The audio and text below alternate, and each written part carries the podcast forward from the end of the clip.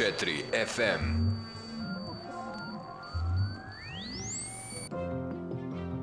Čitam, čitaš, čita, čitamo, čitate, čitaju, čitaš, čitaj, čitajmo, čitajte. Nove knjige na Radio Majstralu. Svakog četvrtka u 16 sati s nama je klub knjižara Đardini 2.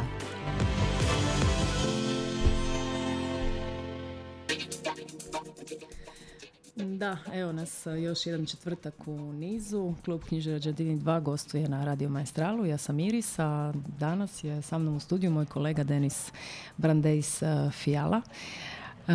Prije nam je, Kristina nas je u principu i najavila da danas nemamo književnog gosta, već ćemo vam mi prezentirati neke novosti iz kluba knjižare, novosti iz udruge Sajam knjige u Istri i novosti što se tiče izdanja i knjige koje, barem eto, prema nekom našem odabiru ne bi trebalo zaboraviti ili izostaviti i svakako dakle pročitati.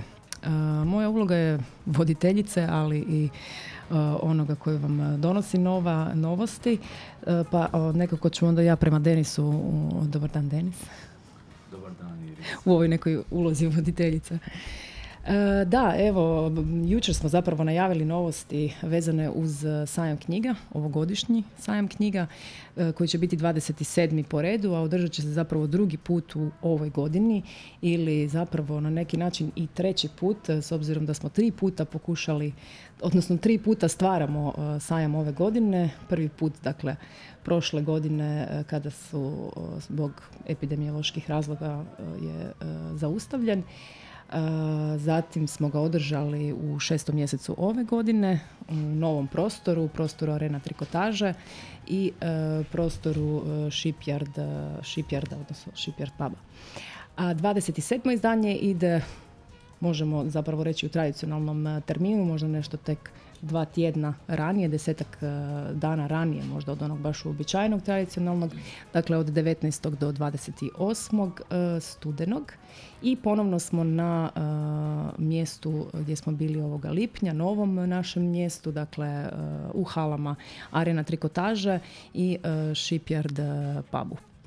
Tema nam je ljubav, što je odjeknulo možda najviše kao nekakva novost ili nekakva lijepa novost ovogodišnjeg sajma nekako ponukani u cijelom ovom e, vremenu koje je bremeni zapravo ta nekakva neizvjesnost, nagle promjene, drastične promjene, distance i fizičke i emocionalne i tako dalje.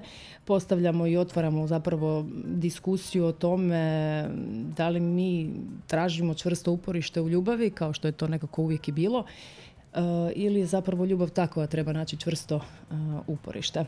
Dakle, otvorit ćemo jednu desetodnevnu uh, raspravu, bit će tu zanimljivih autora, više od 50 autora i autorica sa svojim novim knjigama, sa svojim novim romanima, pripovjetkama, pjesničkim zbirkama, esejima i tako dalje, ali zapravo i gotovo stotinjak sudionika sveukupnog programa će sudjelovati na Puli ove godine, od prevoditelja, voditelja, Eh, moderatora i ostalih sudionika što okruglih eh, stolova i panela koje ćemo također eh, i ove godine imati.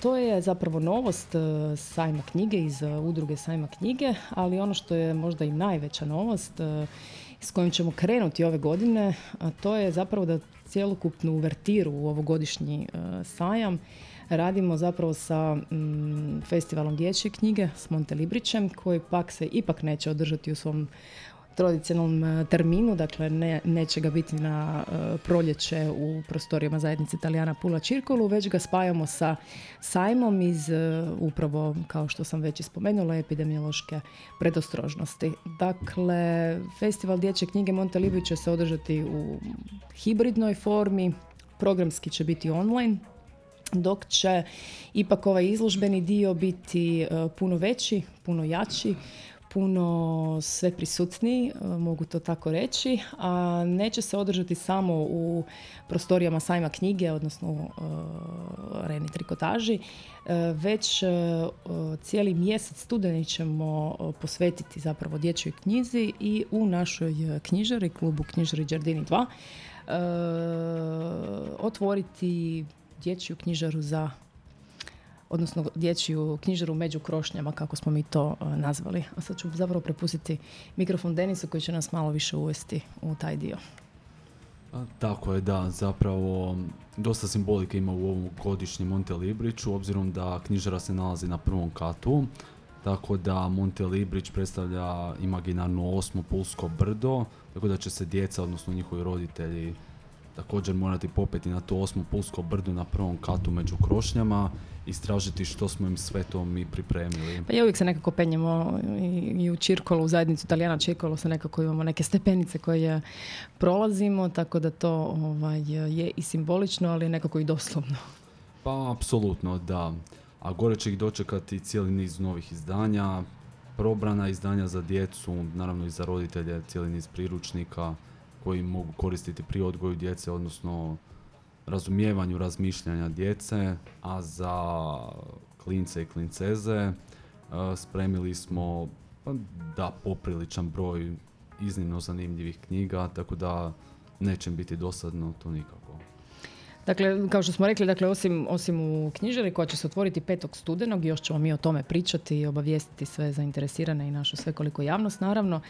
E, mislim, zaista ćemo napraviti jedno čarobno mjesto od, od same knjižare napravit ćemo zapravo jedan facelifting naše knjižare gdje ćemo cijeli taj izložbeni dio napuniti uh, dječjim knjigama koji su već počeli pristizati. Ja se nekako sve pitam hoće li to sve stati jer je tih knjiga zaista puno i mislim da bez problema i bez ovaj, uh, lažne neke skromnosti ili ustručavanja mogu reći da ćemo imati najveći izbor dječje knjige svih recentnih naslova, zanimljivih možda nekih manjih uh, nakladničkih projekata i tako dalje. U cijeloj Istri sigurno, a možda i šire u ovom trenutku. Apsolutno, da.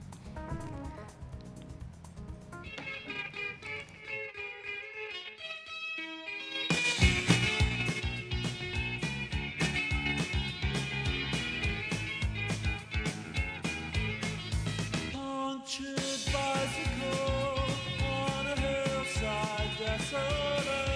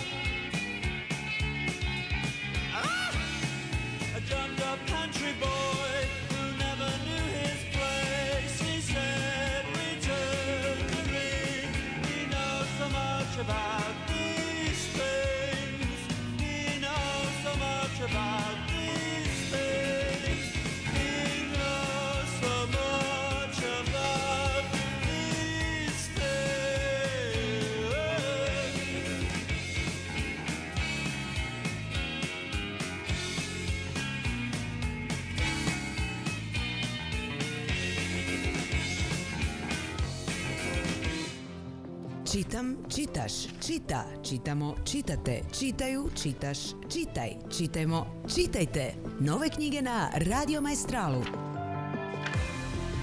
Svakog četvrtka u 16 sati s nama je klub knjižara Đardini 2.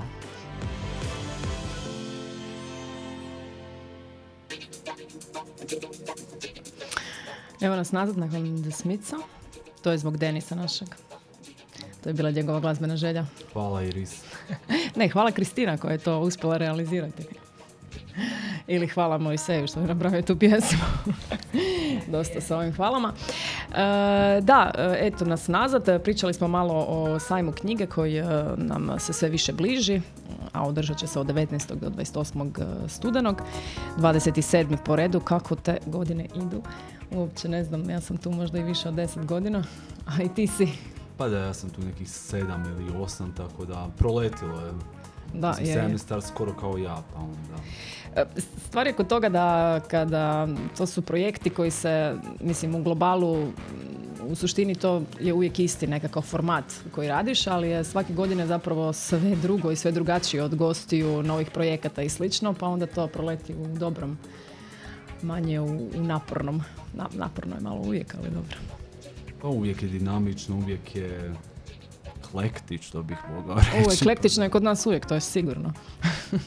da, tako da uvijek je zanimljivo u svakom slučaju. I veselimo se novom sajmu i svakom sljedećem i jedva čekamo ponovno stvarati i izraziti sve to što smo zamislili i što želimo reći i poručiti. E, to, to je ono s čime se uvijek zapravo ovaj, susretnemo kao svojevrsnim problemom. Hoćemo li uspjeti prenijeti to sve što smo zamislili, što mi želimo poručiti, što mi želimo iskomunicirati. pa eto, nakon svakog sajma do sada ovaj, nekakav feedback je pozitivan, dobar, pa ovaj, nas to fura dalje, možemo slobodno reći. Pa da, jednostavno nužno je da ljudi kažu nešto da, im, da postoji ta nekakva reakcija na sve to što smo mi napravili kako bismo znali kako dalje i što nam je činiti dalje i da li ima smisla uopće što radimo to što radimo, a smisla očito ima jer ljudi nas uvijek traže. Tako da. Kad pričamo o knjigama uvijek ima smisla.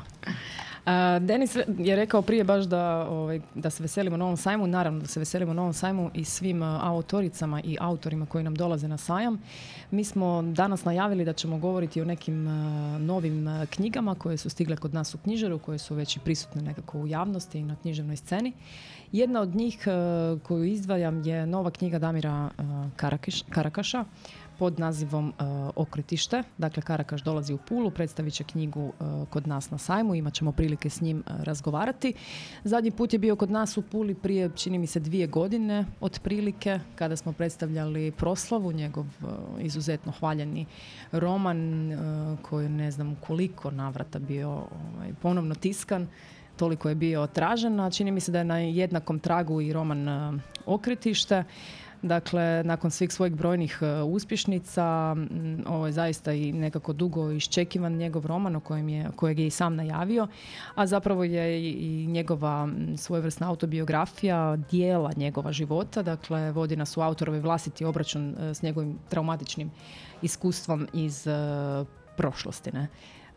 Dakle, traumatično iskustvo je to da je bio napadnut e, i e, ozlijeđen, proboden e, nožem i tu zapravo otvaramo možda njegov, te stranice koje su zapravo napisane možda nekako najintimnijim dijelom ovaj, njegovog pisanja, a kako i on kaže možda i najteže napisanim romanom. Dakle, svatko ko uzme u, knjigu, u ruke ovu knjigu, zaista ga čeka jedan intenzivni doživljaj e, te čovjekove potrage za vjerom u humanost, bez obzira na sve traumatične događaje e, i ono što je kod Karakaša uvijek sve prisutno, dakle taj nekakav jedinstveni splet tog njegovog narativnog e, ostvarenja i njegove, zapravo njegovog stila pisanja.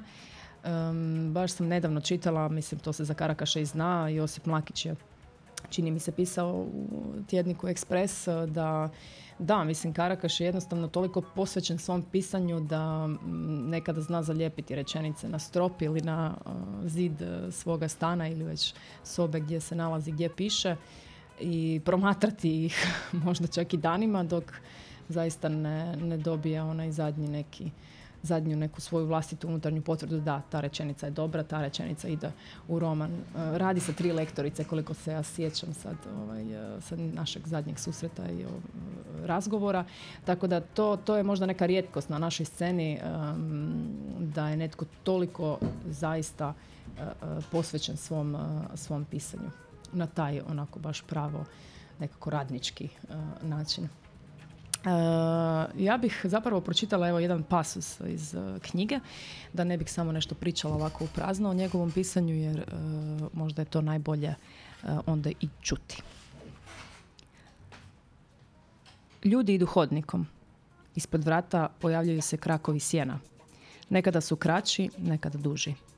Zamišljam kako hodam, osjećam se poput slomljena kišobrana što ga vjetar nemilo kotrlja stepenastom ulicom. Vjetar puše, Goni me. Određuje mi ritam koraka, ritam disanja. Opet mi zvoni mobitel, zove novinarka dnevnog lista. Kaže, čula sam da si u bolnici.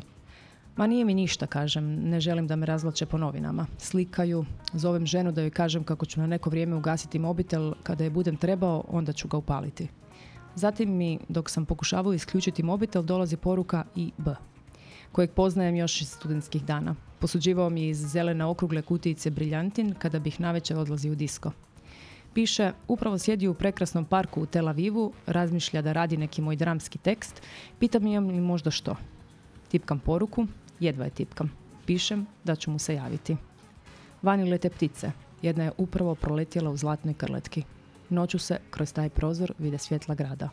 Ponekad okvirom ispunjenim mrakom prođe neka sitna svjetlost, možda krijesnica, pa poslije još jedna, kao misao o slobodi. To je bio Karakaš. E, nadamo se da, nadam se da sam vam barem donekle uspjela prenijeti atmosferu e, romana Okretište i da ćete posegnuti za ovom knjigom, a naravno i da ćete nam se pridružiti na promociji koja će se održati u studenom na 27. sajmu. Da pitamo Karakaša sad koju bi e, pjesmu pustio, sljedeći glazbeni broj, čini mi se da bi rekao Šarlo Akrobata, pa eto idemo dalje s tim.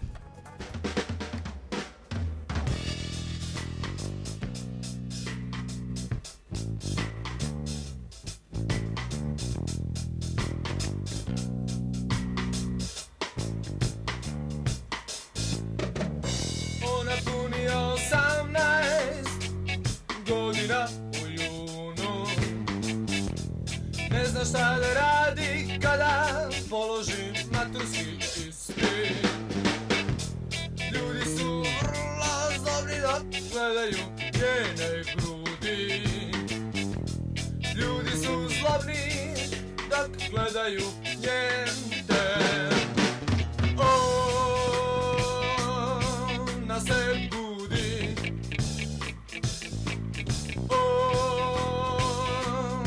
Ona se budi. Celoga života Nečim joj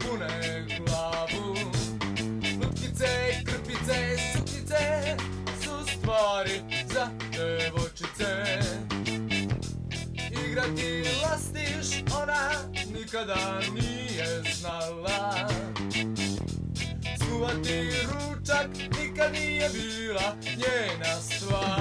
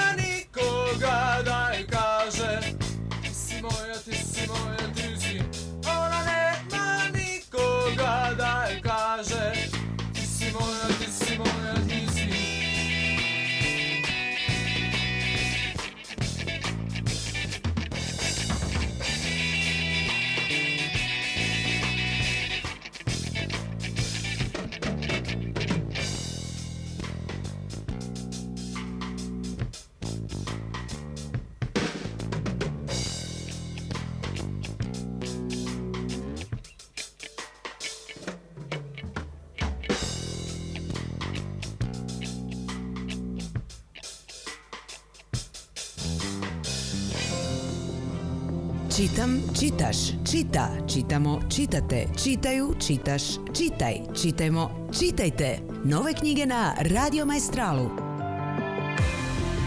Svakog četvrtka u 16 sati s nama je klub knjižara Đerdini 2.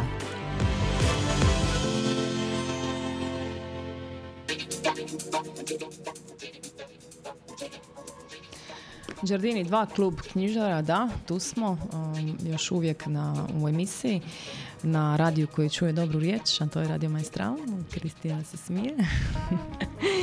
E, da, e, Denis e, Brande iz Fjala, moj kolega, opet se ovaj, prebacujem u ulogu voditeljice, postavim ti pitanje. E, ma evo sad smo baš u ovoj pauzi sa Šarlom Akrobatom malo pričali o tome kako je zapravo bilo raditi ova tri sajma tako reći u, proteklih godinu dana, pa ajmo malo čuti o tome. Ipak e, to iskustvo pet dana pred otvorenje nekog sajma, ono osjećaj da ga ipak nećeš održati, pa onda iskustvo totalno drugog prostora i mjesta održavanja sajma, dakle sve nešto novo, nepoznato. Pa Da, odgađanje sajma prošle godine u prosincu je zapravo bilo dosta traumatično iskustvo za sve nas skupa, obzirom da smo ga, pa mislim bio je spreman, trebao se samo otvoriti. E, onda u šestom mjesecu zapravo dogodilo se to da su ljudi iznimno pozitivno reagirali, što je zanimljivo jer sam nikad nismo radili u šestom mjesecu, odnosno neko toplo doba godine, tako da je prošlo sve izvrsno. A, sam postav, e, izložbeno, pro, izložbeno prodajni postav je bio apsolutno nekako drugačiji u tom industrijskom stilu, u toj hali. Zapravo ljudi su dosta pozitivno reagirali i čini mi se da je taj iskorak bio apsolutni pogodak. Također, e, programi, programi koji su se odvijali u Shipyard pubu su također bili nekako opušteni, više ljetni, više nekako bliži ljudima. Um, da, nego knjige. to, to je to ona knjiga iz jednog prostora u drugi prostor, treći prostor. Da, To je pa možda do- onaj najiscrpljujući ovaj, moment u, u svemu ovome. Pa zapravo kada smo selili knjige iz Svetih srca, dosta smo to entuzijastično napravili iz razloga što smo bili sretni da će se sam dogoditi. Tako da se to sve dogodilo dosta brzo i dosta nekako euforično, sa srećom, puni snage i volje i želje da to realiziramo i da stvarno pokušamo isporučiti nešto drugačije od onoga što smo radili inače. E, mislim, nekako mi se ovdje sad nameće jedno pitanje, e, možda i prilika da, da ovaj, neke stvari razjasnimo. E, vi ste nakon, nakon sajma u, u lipnju, pa gotovo sljedeći dan, e, otišli u Šibenik. Tako je, da, prošlo je desetak dana i već smo bili u Šibeniku na Međunarodnom dječjem festivalu. Ondje smo također imali ponudu od nekih 3000 dječjih naslova koji su bili izloženi u parku Roberta Visijanija. To je zapravo bio još jedan, pa da, poprilični poduhvat. Dakle, u jednom mjesecu smo napravili dva velika projekta koja su iznimno dobar uspjeh polučila. Da, to, to namjerno spominjem jer e, nekada se može činiti kao aha, sajam knjige, pa dobro, napravite jedan sajam u, jednoj godini. Ne, to nikako nije tako kod nas e, u udruzi, ovaj, u svim nekim mini projektima koje radimo svake godine i drugačijim i novim i onim starijim i Pa da, zapravo naši projekti iziskuju dosta istraživanja i dosta logističke pripreme. Znači mi da bi spremili taj jedan sajam nužno je kod nas u izložbenom prodajnom dijelu raditi pa intenzivno šest mjeseci. Istraživati tko su ti novi izdavači koji želimo pozvati obzirom da su nam mali izdavači u fokusu uvijek.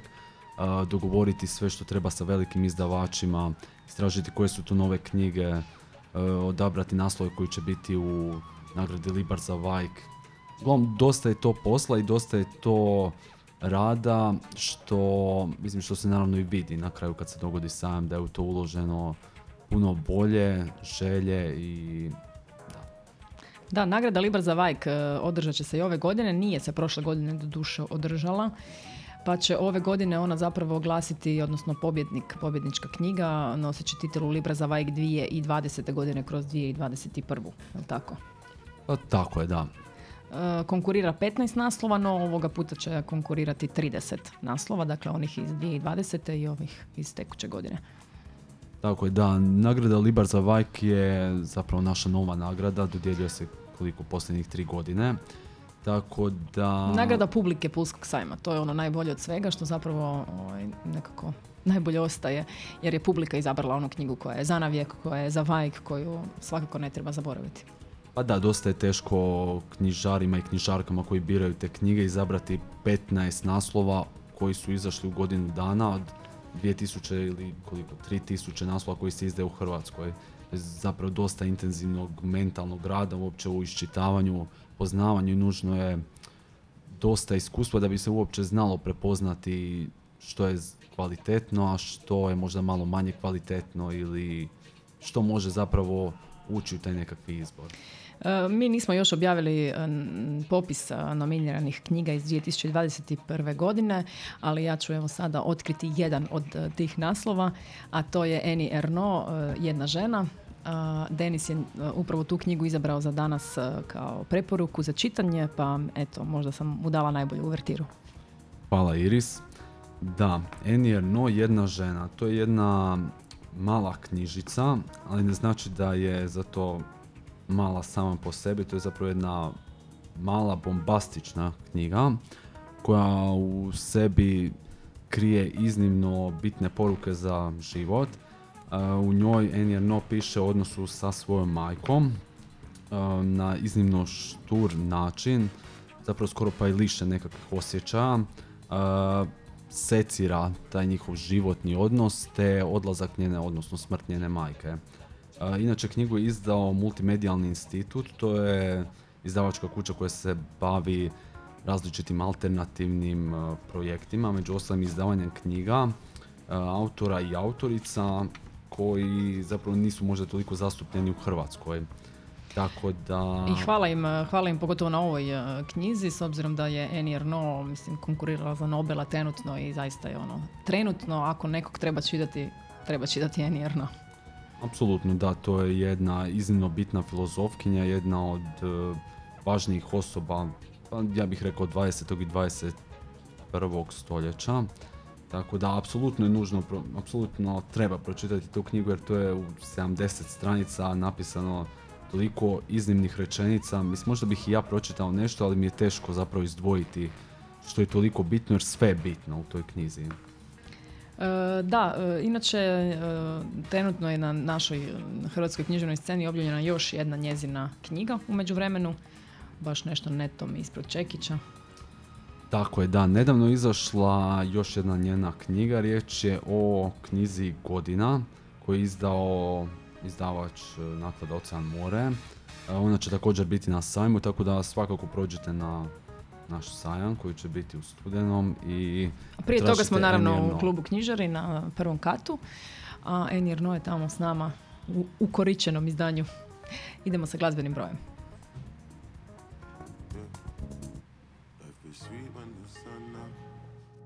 Up, like the trees in the summer. When the seas are troubled, and then we all need someone.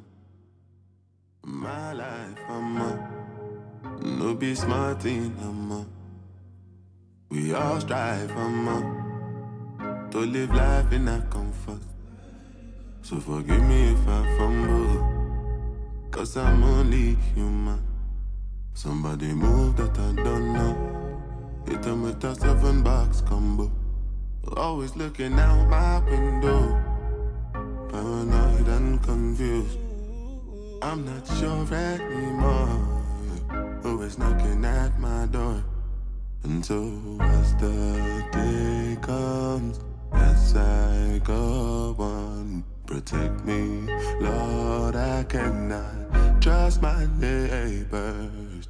Be my savior when that day comes. Defend me from my enemies and my neighbors.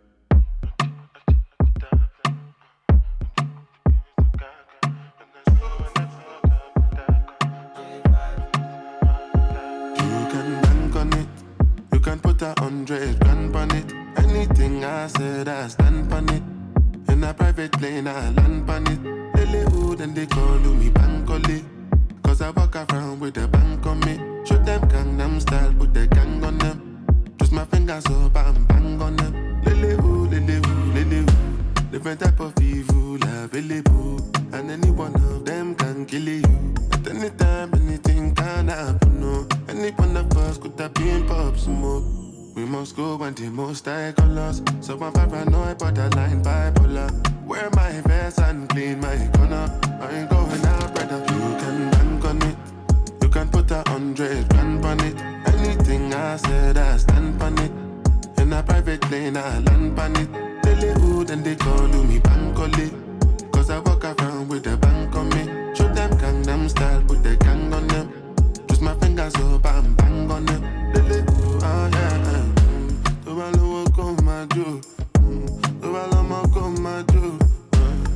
Nobody know tomorrow. Joro ka joro. And if a boy feel macho, make him lick red like a tomato. If him not dead, then him comatose.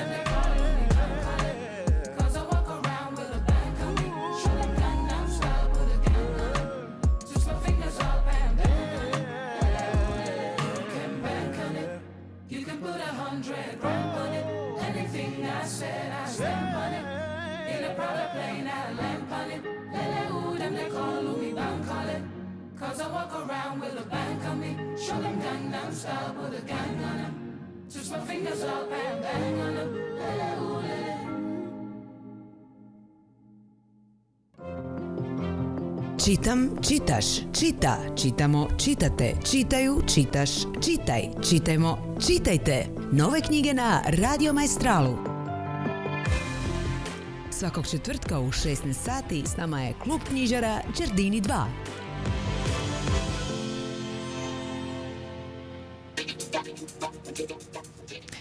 Da, evo nas nazad. E, Kako kaže Jingle, čitajte nove knjige na Radio Maestralu. A mi smo danas donijeli nekoliko ovaj, novih knjiga koje želimo preporučiti. Um, kolega Denis je prije spomenuo multimedijalni institut koji zaista je u zadnje vrijeme nekako ono, nekako je zaista sve što oni objave ne smije proći ispod radara. Jedna od tih knjiga koju danas izdvajam, a izdvajam je zbog toga što je eto, prošlog četvrtka čini mi se dodijeljena Nobelova nagrada za književnost u kojoj je iz naših prostora konkurirala jedna od autorica, a to je Dubrovka Ugrešić. Pa eto, ističem zapravo relativno novu knjigu multimedijalnog e, instituta, tu nema ničega, Dubravke e, Ugrešić i Davora, Davora Konjukušića. Zapravo se radi nekako kako inače ta njihova biblioteka Skole e, objavljuje knjige u rasponu od nekako kritičke teorije do književnosti i e, poetike nekako suvremene umjetnosti. E, u ovoj knjizi Dubrovka Ugrešić knjiga je zapravo cijela jedan njezin provokativni esej, tu nema ničega, a nadovezuje se na toplice, odnosno na lječilišta koja ona na neki način razmeta kao e, život u postsocijalističkoj Europi i e, Hrvatskoj. Dakle, na neki način taj topos građanske kulture koji je bio oznaka bijega u, u dokonos, onu stranu društvenog života, u novim je povijesnim uvjetima postao nekako um, najpregnantnija metafora opustošenosti jednog uh, prostora i vremena. Od uh, Banije do New Yorka otprilike. Esej je dakle praćen tim fotografskim, fotografskom serijom Davora, fotografa Davora Konjukušića i uh, koji oni su zapravo na projektu zajedno radili i zajedno su posjetili nekoliko toplica i u Hrvatskoj, u Sloveniji, u Bosni i Hercegovini, i tako dalje. E, kao što sam rekla sa e, Damirom Karakašem, e, najbolje je pročitati jedan ulomak, pa eto, nemojte mi zamjeriti, ali ja ću još malo čitati.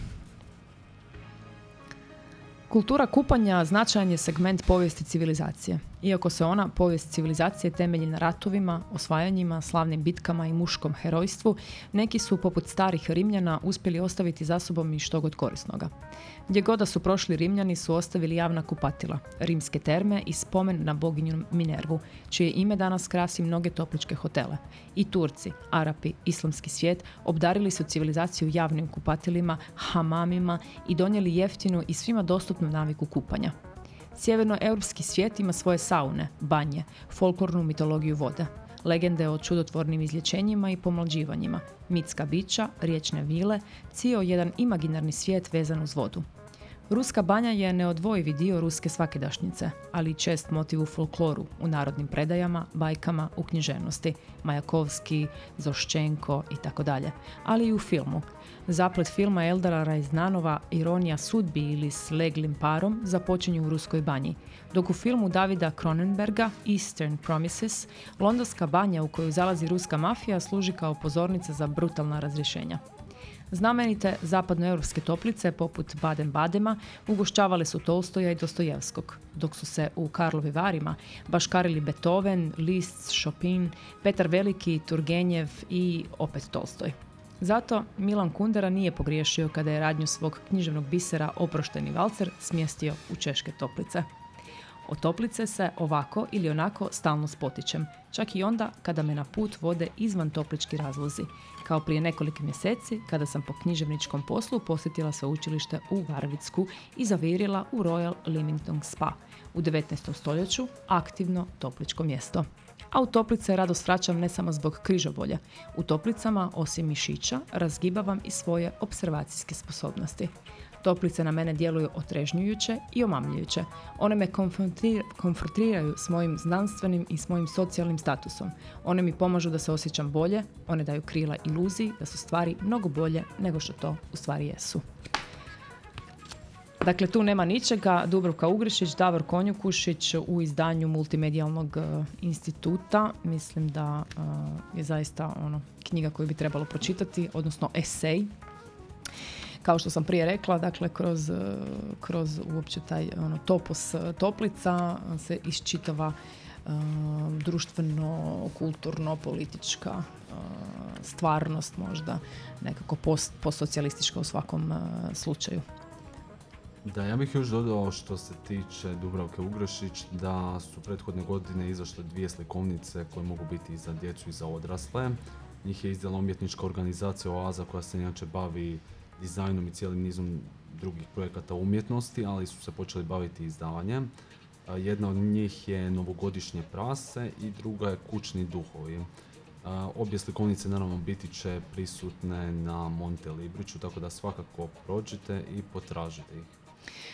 Pa evo, nekako smo započeli emisiju s time da smo najavili da od 5. studenog otvaramo dječju knjižaru među krošnjama kod nas e, na Đardinima, e, na prvom katu u našoj knjižari, pa tim bolje da smo na neki način onda i završili, odnosno završavamo emisiju upravo sa najavom dvije slikovnice u izdanju Multimedijalnog instituta. Čini mi se da smo eto, danas vam uspjeli skrenuti pažnju i pozornost na nekoliko zanimljivih knjiga, nekoliko zanimljivih književnih literarnih e, projekata. Malo smo pričali o sajmu, što nas sve čeka. Još ćete naravno o tome svemu biti e, obavješteni. Nekako sam na početku emisije čini mi se rekla da smo svi danas možda malo kao i ovo vrijeme mutljivi, pa stoga vas evo pozdravljamo do sljedećeg četvrtka sa Pixisima Where is my mind?